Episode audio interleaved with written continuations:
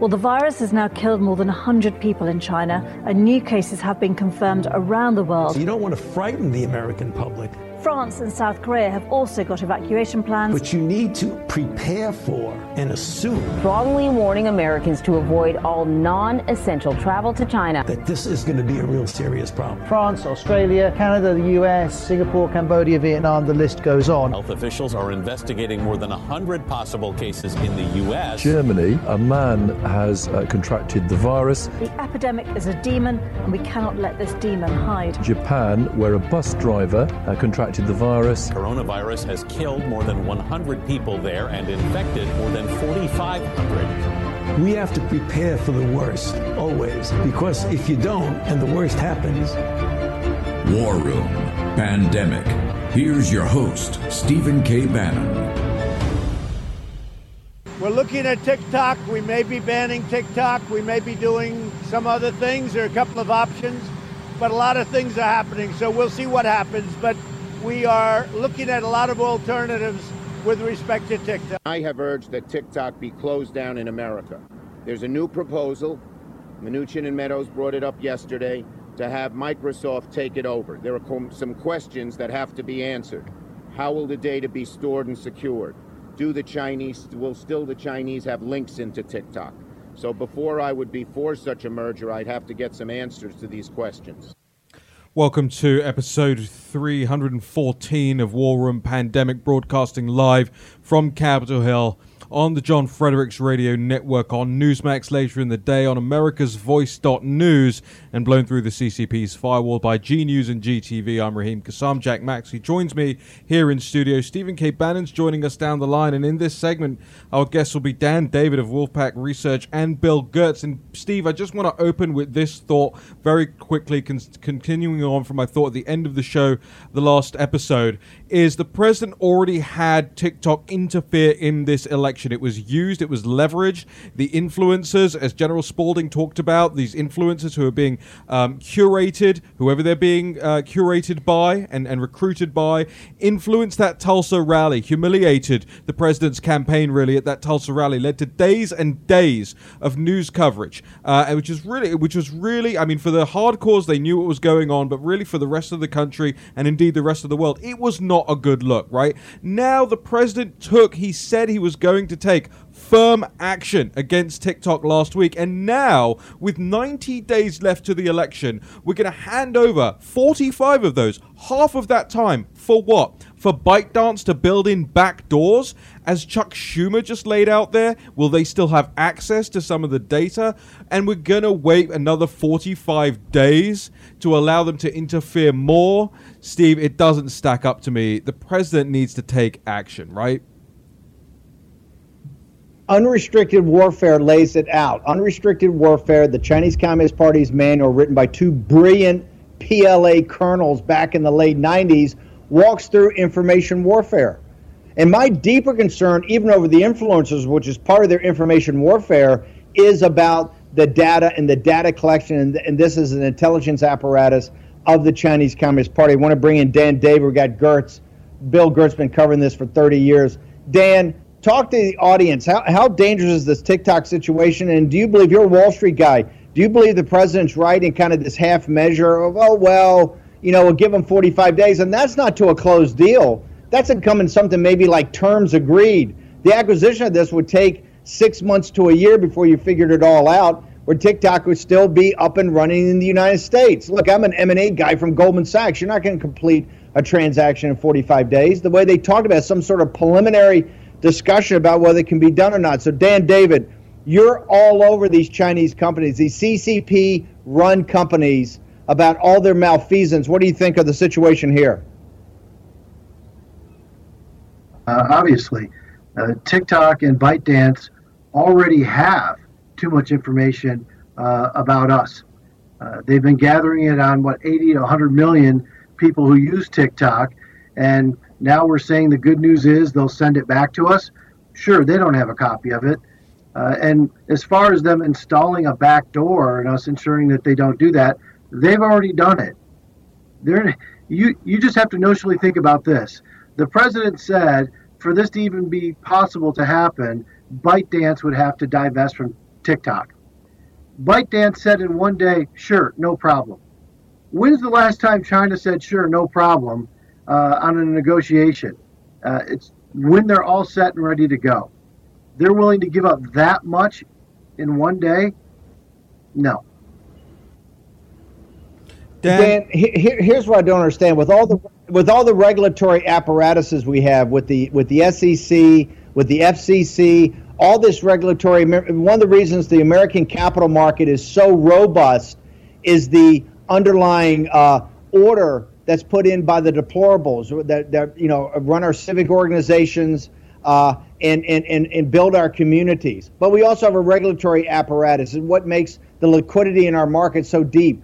How did the regulatory apparatus across the board not catch the fact that you had a Chinese Communist Party, essentially intelligence apparatus, that was going to burrow deep into America and particularly to American youth?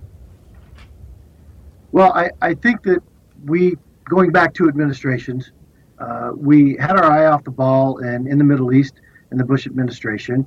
And, you know, for, for lack of a better way of putting it, President Obama's way of negotiating with China was to say please and thank you. That was his foreign policy effort. And that just does not work. China is somebody that you have to push to the edge before they're going to back off. And we're doing that to some degree. We could still do better, but we now know that they are in every apparatus we have. These apps, I've studied these apps.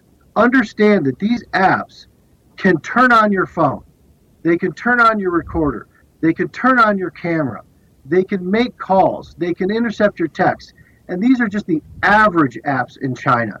So, what TikTok can do is really unthinkable.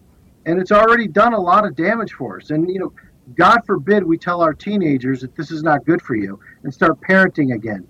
They should not be using this app right now, much less allowing Microsoft, who has an abundance of military contracts, is very much so integrated to our government, to integrate with TikTok and ByteDance. Listen, you you for a living look at these uh, look at these companies. Give people a summary uh, before we turn to Bill Gertz. Give a summary of what's the the, the way they can comport themselves here in America, these Chinese Communist Party, these CCP controlled companies, both on accounting standards, technology standards, etc. What's your overview of where we stand now with Chinese Communist Party infiltration into our capital markets? Well, unfortunately, what we have to understand is largely the most effective foot soldiers for the Chinese Communist Party are Fortune 500 company CEOs who only worry about the next quarter and making their numbers and the next year. They're not worried about five years down the road. And largely, especially our investment banks, they are not an American investment bank. They're worldwide. They they're beholden to shareholders, not the United States. I don't care what they say. So they don't want things to change. They want to continue to do things the way they've been doing them, make a profit, record profits at our expense. And if you want to look at what's happened just in the last three months, ByteDance has spent a million dollars in the last three months lobbying Congress. How is that possible? I mean, that's really a foreign controlled entity. They should not be able to hire lobbyists in the first place. But here we are, a million dollars in the last three months, and that buys you a lot of sway in Washington. If you were in the Oval Office uh, this morning, what would be your recommendations to the President of the United States of the actions he has to take regarding TikTok and ByteDance? It's not even considerable. Go away. We should not have that app here in the United States as it is. Microsoft, being so involved in our military um, and our cloud computing and storing our vital information, it, it should not even be a consideration that we have TikTok as a so called American company. Oh, and by the way, the China operations will still be run by ByteDance. Now, how in the hell are you going to do that? We're just going to run the US, UK, Australian operation. They still run the China operation because think about this China wouldn't even consider letting us in China run ByteDance or run TikTok. But we we are fighting over whether we should do it here. Dan, how do people get access to Wolfpack Research? How do they get access to your uh, Twitter account, all your uh, access to your thinking? Well, our uh, Twitter account's uh, at Wolfpack Research, and that's where you can link on to our website. Uh, we put out reports about China fraudulent companies, Chinese fraudulent companies. We'll have one coming out in the next couple of weeks, maybe even this week. Uh, you know, a, a company taking advantage of uh, the COVID 19 big surprise. Uh, and this is happening on a weekly and a monthly basis. This is still stealing billions from us. Dan David, thank you very much for joining us. I want to turn now to uh, Bill Gertz. Bill, uh, we've got a couple minutes left in this segment. We'll have you back for the next one also. But before we get to the microchip story, Talk to us about your view. You know this as well as anybody. Spalding knows the technical side, but you know the intel side. You've been covering for 30 years. What is the story with TikTok, and what actions does the president have to take? Uh, hi, Steve. Yeah, great to be on the show. Uh, from an intelligence standpoint, this is uh, TikTok poses a direct counterintelligence threat. We know the Chinese are playing the long game. They can wait decades. The teenagers that are on TikTok today uh, are going to be running corporations and the government in 10 and 20 years from now. And we know that the Chinese are into collecting masses of data, personal data on Americans. They're really building a giant database on every single American out there. Therefore, there's no uh, option here but to get rid of this app. Uh, there's no way to try and separate out the American portion of TikTok from its Chinese portion. Uh, the technology is too integrated, the officials are too integrated. There's no way to protect protect that personal data that will be uh, obtained uh, by Beijing on these uh, young Americans. Steve, you got three minutes. Bill, explain what Dan David said. He, he gave a, he gave this uh, headline that hey, the Chinese Communist Party has made a decision a decade ago to become the Saudi Arabia of data. What does that mean, and how far down the road are they to actually becoming that? Uh, very far along, and we know from the recent hacks that are just public uh, the OPM, Office of Personnel Management, hacked 22 million records uh, of classified re- uh, security holders in the in the U.S. government. Uh, Anthem Health records, 60 million. Uh, they're, they are gathering data and storing it in massive data centers in China. They've got probably 30 major data centers which are just gathering up all this information uh, as artificial intelligence comes online, they're going to be able to exploit that, that mass quantity of data and use it for intelligence purposes. Uh, that is to collect information on key officials, uh, to potentially target for spy operations. Uh, for cyber operations, they'll use it to target those who have access uh, to uh, secure data banks and, and things like that. So, I could say this is a direct counterintelligence threat to the national security of the United States uh, Bill, um, Raheem, tell me how much time I got. But Bill, before we jump to a break, if you were in the Oval today, what two or three actions would you tell the president he has to take right away to counter this threat? 90 seconds, gentlemen. Well, uh, clearly, well, clearly, uh, he cannot uh, delay in in sanctioning this company, this TikTok company. There's there's no way to protect that data. There's no way to try and fence it off. Uh, so if if uh, I would say with with support from the Democrats, I think they could even go for legislation. I think you should do an immediate executive order, which would then uh, prevent anyone from using the app. Uh, there are political considerations. Some in the campaign are arguing that uh, this will be a, a useful platform, but again, I think it's limited. Last time I checked, I don't think teenagers can vote. Uh, and again, most of the users on, on TikTok are teenagers. So I think he needs to take action to cut off this uh, this Chinese origin app. Raheem, back to you. Thank you, gentlemen. Uh, listen, I just, with the 30 seconds we have left here, I want to make something very clear. I love our guests. We're not being tough enough here. You know, the Indians banned 59 apps overnight, and we're dithering over one. We should be taking the fight to WeChat. We should be taking the fight to all of these other things and really disrupting the Chinese Communist Party's ways of getting hold of our data over here, like the Indians are doing. Not dithering, 45 more days, so what? They can get it to Microsoft and just get a back door into other systems? No. We'll be right back. More War Room Pandemic in just a second. War Room Pandemic with Stephen K. Bannon. The epidemic is a demon, and we cannot let this demon hide. War Room Pandemic. Here's your host, Stephen K. Bannon. Okay, we're in partners discussion territory here in the War Room this morning, Monday, August the 3rd, the year of our Lord 2020. I'm Raheem Kassam, Jack Maxey, over to Stephen K. Bannon. Look, it's Monday. They're up there negotiating on Capitol Hill between a $1 trillion and a $3 trillion additional stimulus plan. You've got the, uh, the Federal Reserve's had, what, three to $6 trillion bazooka to support our capital markets. This is the most turbulent the economy's been in modern history.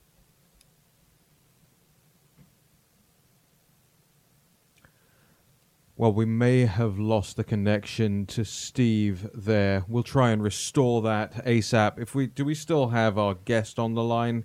Um, Harry Haury is the CEO of New Cloud Holdings. Do we have Harry? We're going to re- reconnect with all of our guests, including our guest host, Stephen K. Bannon, in just a moment. But I imagine what Steve was going to tell you was about NetSuite. And NetSuite by Oracle is one of the sponsors of this show. Whether you're doing a million or a hundred million in sales, NetSuite lets you have the agility and the ability to control everything your financials, your HR, everything right from your phone. So you can go to netsuite.com slash ban and get your guys seven actions businesses need to take netsuite.com slash bannon. Right, you're back in the war room.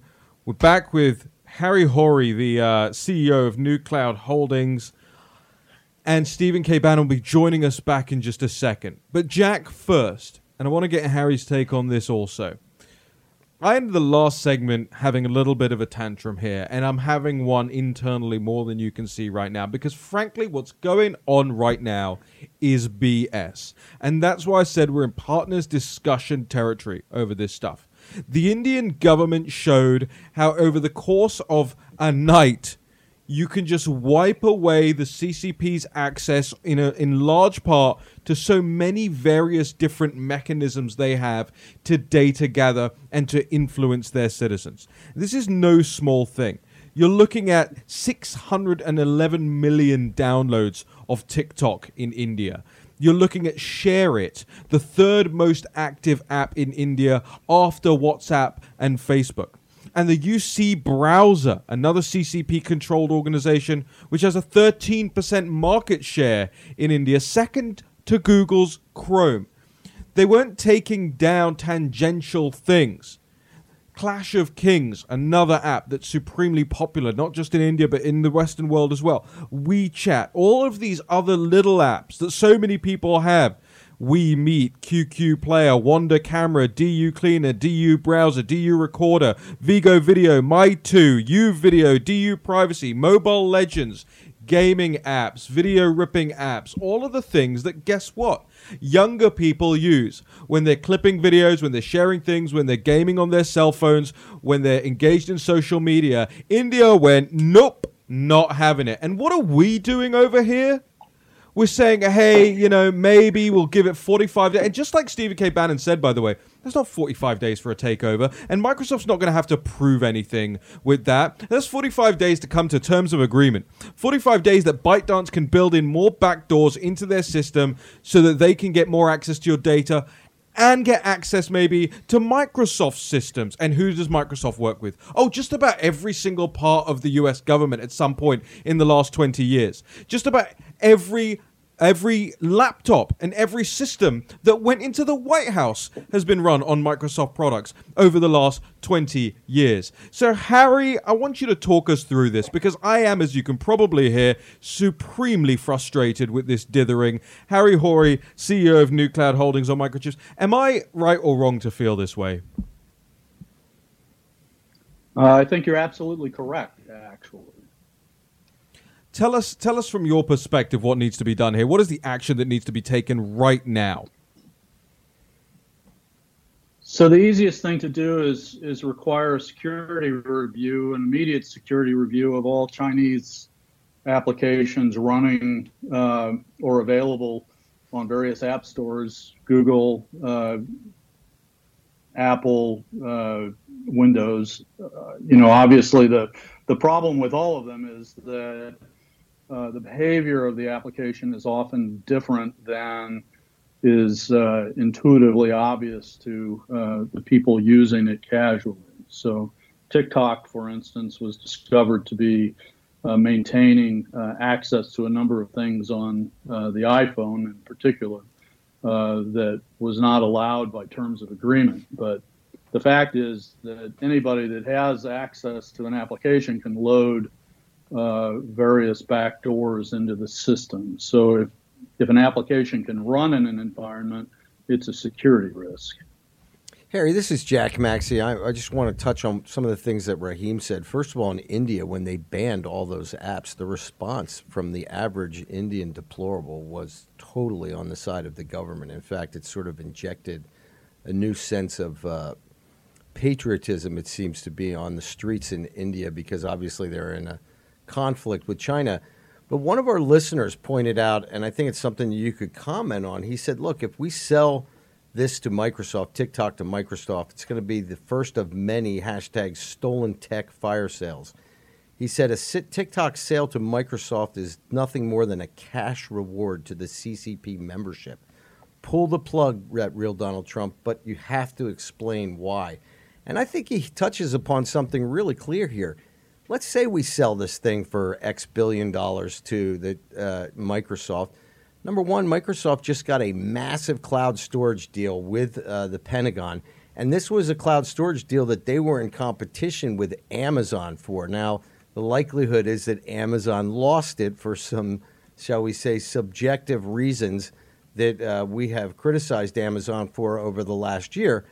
But I just can't understand why it is that the president can't take the same kind of position as President Modi in India and cut the rope. I think it would be very, very declarative and would be a great uh, learning moment for the people of the United States.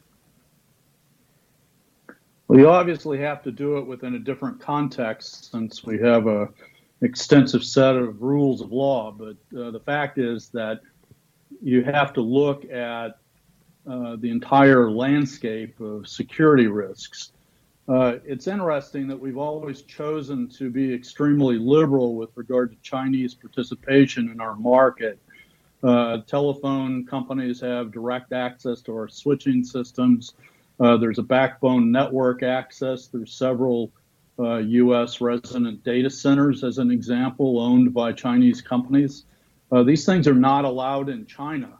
So a simple reciprocity would would quickly uh, end a lot of uh, the security risks that we currently see. Uh, for instance, uh, no telecom participation is allowed by U.S. companies in China without it being a, a majority-owned um, joint venture with the Chinese.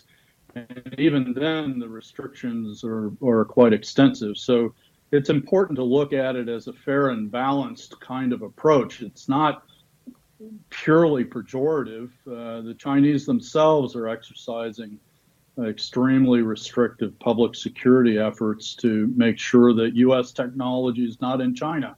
So it seems reasonable to approach it the same way. If you uh, are not in joint venture, if the code is not available to the U.S., uh, if you're uh, operating through independent connections to the internet, they all should be uh, controllable and, and able to be examined uh, without restriction. It's what the Chinese require already. They've required it for decades. So, so the, the, the fact of the matter is that we're not doing something uh, that is uh, unique. we can accomplish this perfectly well with uh, just reversing the current standard that the Chinese themselves use, which is you can't operate here unless somebody has access to your code. Everything is yeah. uh, is resident and and go forward. It's you know very simple to implement. The restrictions on uh, you know one of the problems with U.S. corporation law in general is that the Chinese companies operating here uh, with U.S. subsidiaries are viewed as as independent entities, uh, you know, U.S. Uh, citizens, if you will, and so this this does not exist in China. There is no concept of uh, equal access under the law. Um, in China to a to a wholly owned or partially owned uh, U.S. corporation operating there. Right. So, Harry, uh, it's Jack. The, the approach is simple. Quick question. If the United States cannot act now in the midst of this pandemic, in the midst of a, people opening their eyes to the threat of Chinese artificial intelligence, their gathering of all of our data, their construction of personality profiles on your child, my child, if we are not willing to act now, when will we? Well, actually, I think it's critical to act now, as in tomorrow, if possible. Uh, we've allowed this to go on entirely too long. Anybody that understands the security of software systems understands that uh, if you're inside the stack, uh, the system is vulnerable. And so, back 10, 15 years ago, government systems laid inside of something that was called high assurance Internet Protocol encryption but we relaxed those under the Obama those rules under the Obama administration, and and Yeah. part of the reason we see the government hacking that we do now is because we allow government systems direct access to the internet. Yeah, Har- so Harry- if we don't draw a boundary around the United States, we're done. Ha- Harry, we were up against a break here. Just tell our audience Yes. where they can get more from you. Uh, you can look at, you know, you, you can always communicate with me on Twitter under Harry Haury. Uh, I or Let's Think Deeply uh, is the ID that I go through, and I'm more than happy to talk via DM. Great, Perfect. Thank you so much, Harry Haury. There, the CEO of New Cloud Holdings, will be back with more War Room Pandemic. Jack Maxey, Raheem Kassam, Kris Kobach in a second.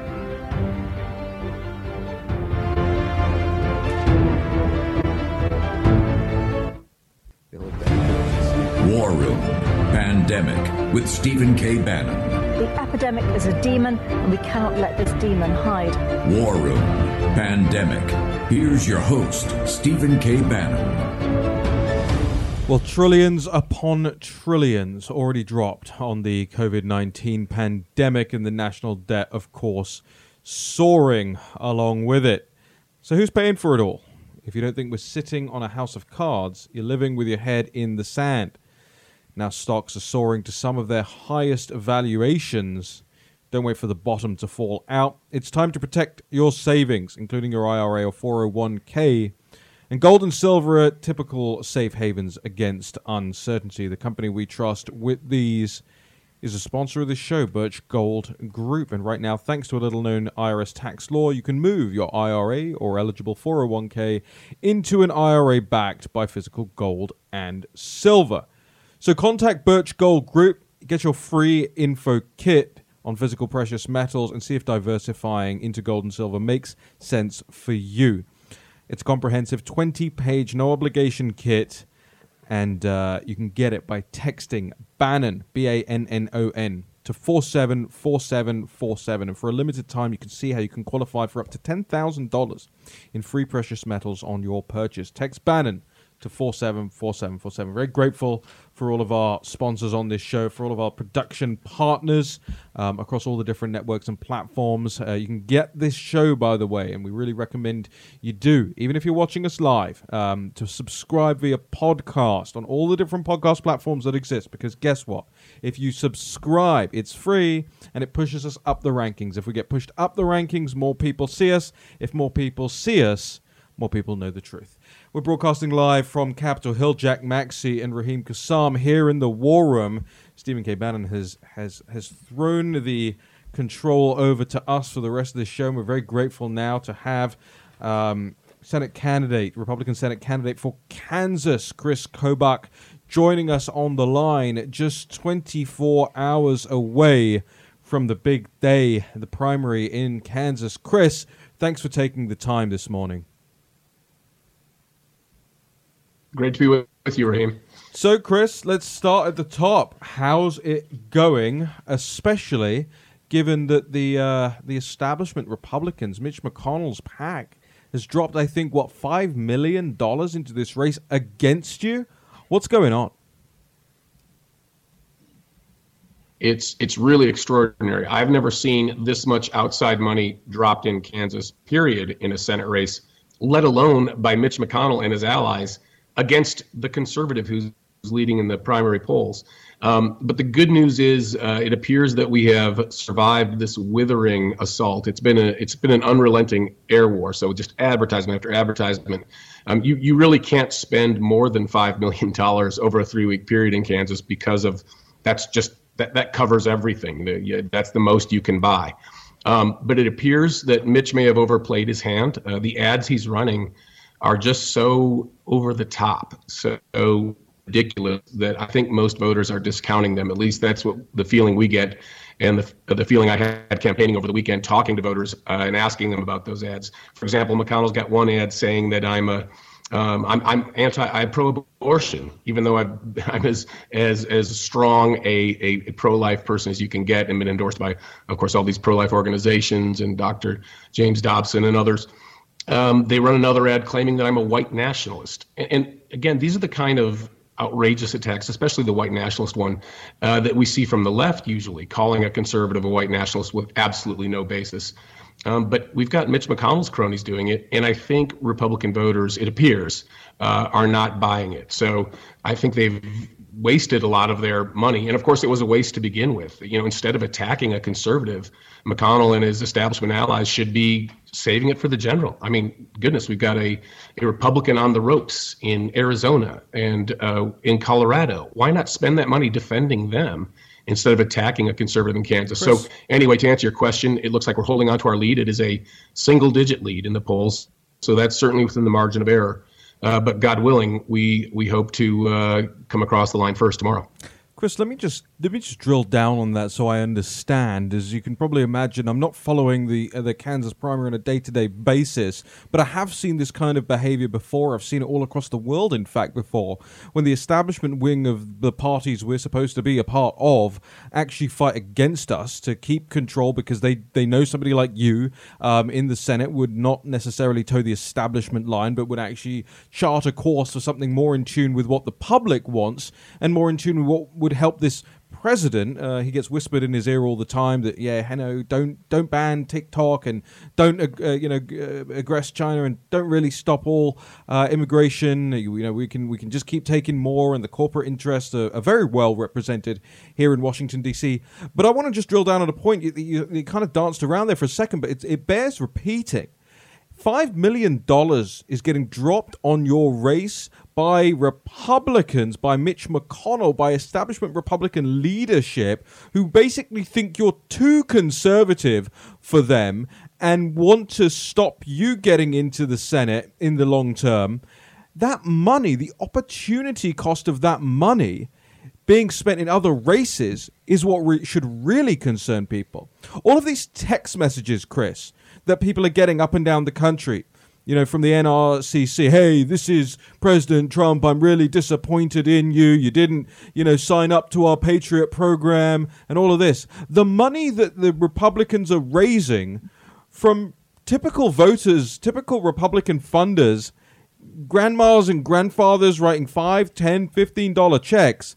That money is going to fight against you and not keep Republican seats that are in danger all around the country? That's what you're telling us? People are sending to the uh, Senate Leadership Fund and the NRSC is uh, yeah, it's not it, it's going to hit a conservative. I've always told voters uh, before you write a check for some organization, you're not sure exactly what they're going to do with that money. You're much better off writing that check to the candidate himself or herself, the candidate that you know is a trusted, true conservative. Uh, if you give it to an organization, you have no idea what they're going to do with the money. So tell us what sets you apart from your opponent? What sets you apart from the establishment? Why should people not be giving their money to the Central Republican Party apparatus that's run here out of out of Washington D.C. and rather across the board, whether it's you or anybody else, be looking at the candidates and giving directly to the candidates? I want to hear it. We've got we've got six and a half minutes, Kris. So take your time. I want to understand the key differences between you and your opponents. So uh, that's a that's a great question, Raheem, and I think it ties into your uh, overall point about how the the moneyed Republican establishment doesn't like a conservative. And in my case, uh, the the issues are very stark. The, the, between me and the, the guy who who's my main contender, Roger Marshall. He's a, a moderate congressman from Western Kansas.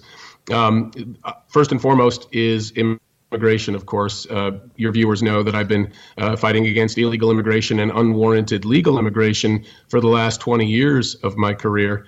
And uh, the last year and a half has been with Build the Wall, putting up last summer the first ever privately constructed border wall in United States history. Um, my opponent, on the other hand, uh, he made fun of the wall in 2017. He um, he said it's not. He didn't think it was feasible. Um, he didn't think it was the right way to achieve border security. Um, so you've got someone who's skeptical of the wall versus me, who's someone 100% pro wall. But then if you get if you drill down, you see where these uh, very large corporations that rely on illegal illegal labor would be concerned about me. So uh, on the issue of illegal immigration and amnesty, I've always opposed amnesty. Uh, my opponent voted for amnesty in 2018. Uh, House Resolution 6136 was an a- amnesty for about 1.8 million ag workers.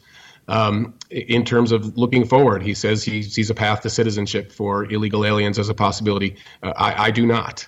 And so, of course, those words that, that, that where I have posed a threat to their cheap labor supply for the past 20 years of my career, um, th- that kind of made them already leaning against me.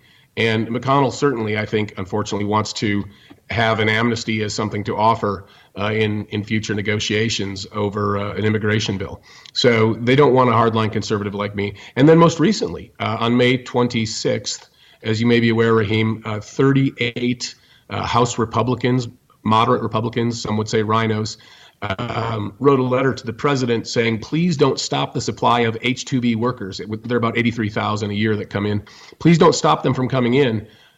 Of course, 40 million Americans were unemployed when they wrote that letter, which is ridiculous. The, the, the, time that you most need to shut the door to incoming legal immigration is when so many of your own citizens need to get back to work. And I took the opposite position in my Breitbart column and said that we need to close the door. And President Trump uh, agreed with my side of the argument. And uh, a few weeks ago, of course, issued the memorandum uh, closing H 2B uh, immigration as well as H-1B and uh, J and L immigration categories until the end of the year, which was exactly the right thing to do. But of course, that made the establishment mad. The establishment had been lobbying the president and again, they don't want someone like me who's going to be telling the president, no, this is exactly the right thing to do. You, you must stop the incoming flow of legal immigration to help get our American citizens back to work. To work. Then you open the doors back up when the economy is up and running again and people are back to their old jobs. But you don't make out of work Americans compete unnecessarily with uh, imported labor. So that's a huge difference uh, on the immigration issue. Spending's a big issue too, of course, uh, for those of us who are conservative. Um, we, would like to see government shrink. Uh, I, I, shrunk my agency when I was Secretary of State by 34% over eight years.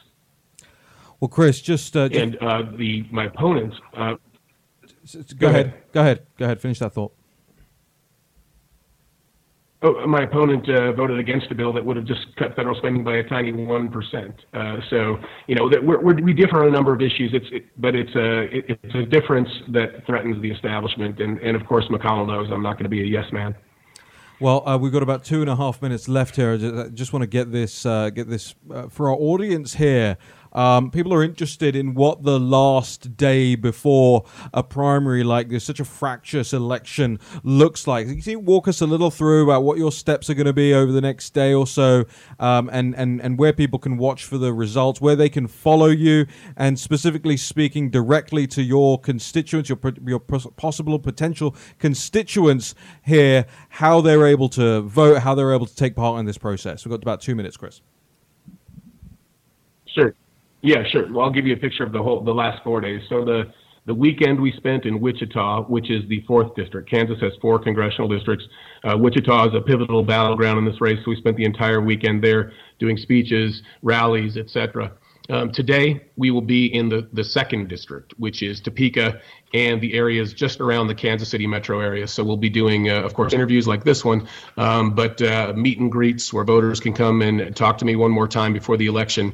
We'll be doing a sign wave, which is where you stand on a busy intersection with you know, 50 people of your campaign volunteers waving signs and urging voters urging voters, you know, reminding them that the vote is tomorrow. Um, and then we'll be doing yet more interviews. So we're we're going to the various districts uh, that we really need to be in uh, to win this race. And of course, uh, winning the the fourth, which is Wichita, and the second, which is Topeka, is pivotal to our strategy. People can go to kriskobach.com uh, to follow things. The up, up, you know the developments will be there. That's k r i s k o b a c h dot com. Uh, they can also chip in or if they're a Kansas person and want to volunteer, they can do that as well. Um, and of course, uh, on election night, uh, they can go to the Kansas Secretary of State's website. If they, you know, obviously there'll be a ticker along the screen, you know, on Fox News or wherever. But if you want to see up to date, very, uh, you know, to the minute reports, uh, go to uh, kssos.org. Well, this is one of those very important, if not pivotal, moments in history, and we're living through it. And it's happening in Kansas over the next 24 hours. Kris Kobach, very best of luck to you and your campaign. Thank you for taking the time out this morning to join War Room Pandemic. All right. Thank you for covering it. Great talking with you, Raheem. Ladies and gentlemen, we'll return with Jack Maxey, Raheem Kassam, wrapping this hour. Hashtag War Room Pandemic. Very grateful for your support. We'll be right back.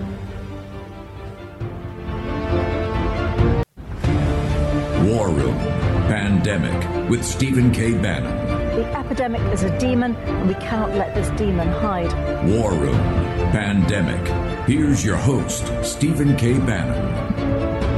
Well, 2020's been a gut punch to American business, and if you're going to succeed, you need every possible advantage. NetSuite by Oracle is the world's number one cloud business system and a sponsor of this show. Smart companies run on NetSuite because it gives you the visibility and control of your financials, your HR, your inventory, your e commerce, and a whole lot more. So you can join over 20,000 companies who trust NetSuite to make it happen. They surveyed hundreds of business leaders, assembling a playbook of the top strategies businesses are using as America reopens for business. So get your free guide, seven actions businesses need to take now at netsuite.com slash Bannon. That's netsuite.com slash B A N N O N. We thank you for sticking around with us in the war room here today. Jack Maxey and Raheem Kassam bringing you home this morning. Jack, I think it's been a stellar show. I mean, just phenomenal guests. Really amazing lead host. You know, what can you say? exactly. Now we have the best dressed man in Washington back in the uh, captain's chair. The XO has uh, had to go back to the engineering room. but uh, listen, this has been a fantastic show. And one of the things that I want our audience to think about is we've had on some of the most brilliant people on planet Earth. Dr. Risch from Yale University makes me proud to be a graduate there. It's probably the first time I've been able to have any pride in 30 years. But eh, listen, this guy is not a hair on fire person. This is not Jack Maxey or Raheem Kassam or Steve Bannon. This is a thoughtful, logical person. And I think that all of you are out there. You need to contact your governors, you need to contact your elected officials, and you need to demand that they stop treating HCQ as if it's some different drug compared to all of the other FDA approved drugs. Everybody has the right, as a doctor, with their patient client re- relationship to be able to prescribe any drug that has met the FDA approval system for off label use. Mm. But the fear, Raheem, the fear that has been gendered around the world by this propaganda, and it's not just the United States. We heard Dr. Risch talk about 25,000 people have died in the last month during this being on, on a hold. But it's not just the U.S. We have the entire world waiting to see what our vaunted FDA is doing. Right. So it's not just Americans' lives that are at risk, it is lives around the world. And by God, if this turns out to be true, which I believe and I've staked my reputation on it, then there's going to be blood on people's hands, Raheem.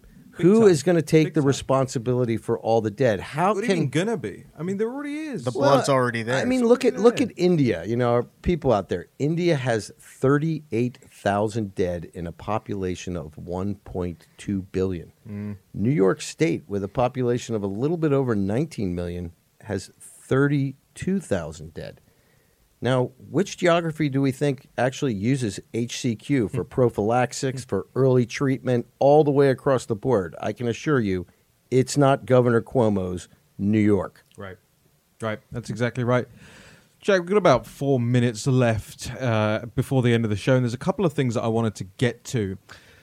Number one, Kris Kobach really reminded me of this other race that's taking place this week, and it's the it's the uh, Bill Hagerty versus Manny Sethi in Tennessee. Very similar situation. You got the hyper establishment Mitt Romney Jr. Bill Hagerty running for that seat, and you've got the you've got the anti-establishment pro-Trump Manny Sethi getting just just absolutely uh, hammered by the political establishment by Mitch McConnell's uh, people down there in, in Tennessee. So that's another one we're going to be watching as the results come in over the next day or so.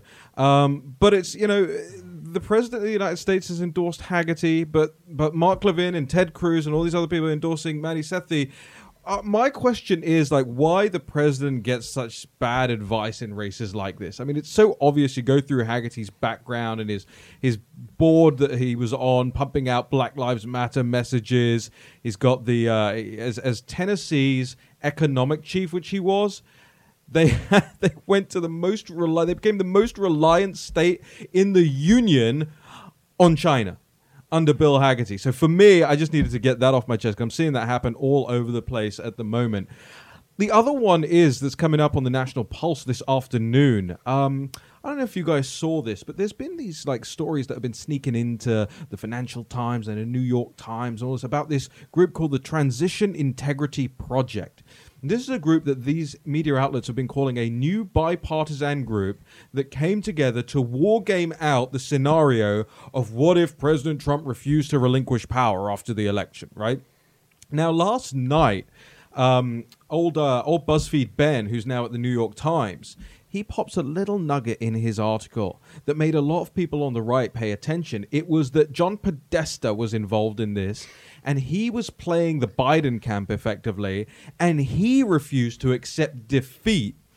And in that war game scenario, it led effectively to the military having to be called in to decide who they were going to recognize as the legitimate president of the United States. And it, so it got me thinking who is the Transition Integrity Project? Who is behind it? Who are they affiliated with? And how come every single article that gets written about them has the word bipartisan or non-partisan several times right at the top of the story? It's a red flag.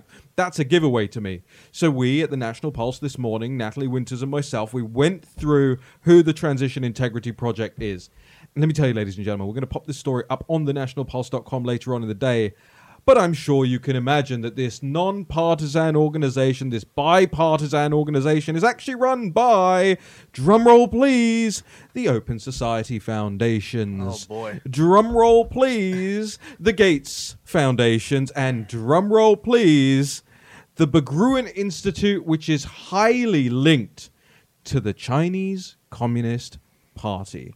That story that nobody else will tell you about. Oh, and by the way, their bipartisanship is Michael Steele. the former RNC chairman turned never Trumper, turned never Republican again. Michael Steele is who gives the Transition Integrity Project their bipartisan. So, so this is the in that in that war game that was where John Podesta and Biden side with the House. I think in that mm-hmm. in the mm-hmm. ending of that, and the president gets the backing of the Senate. Mm-hmm. And then basically the end of it is just, well, let's see who the military decides uh, they're going to take the sides with, and that's. that's right. Let me quickly yeah. simplify this for the deplorables. Every time the left doesn't get what they want, they predict that things are going to burn, or they actually burn them, and that's what we're seeing here with this little project. They're predicting Bingo. chaos, and I guarantee you, and they'll guarantee it too. I guarantee you that if there is a situation that the election outcome isn't clear, that this transition integrity project will be called to Capitol Hill to testify. That's what they're setting up. We'll see you again tomorrow on War and Pandemic.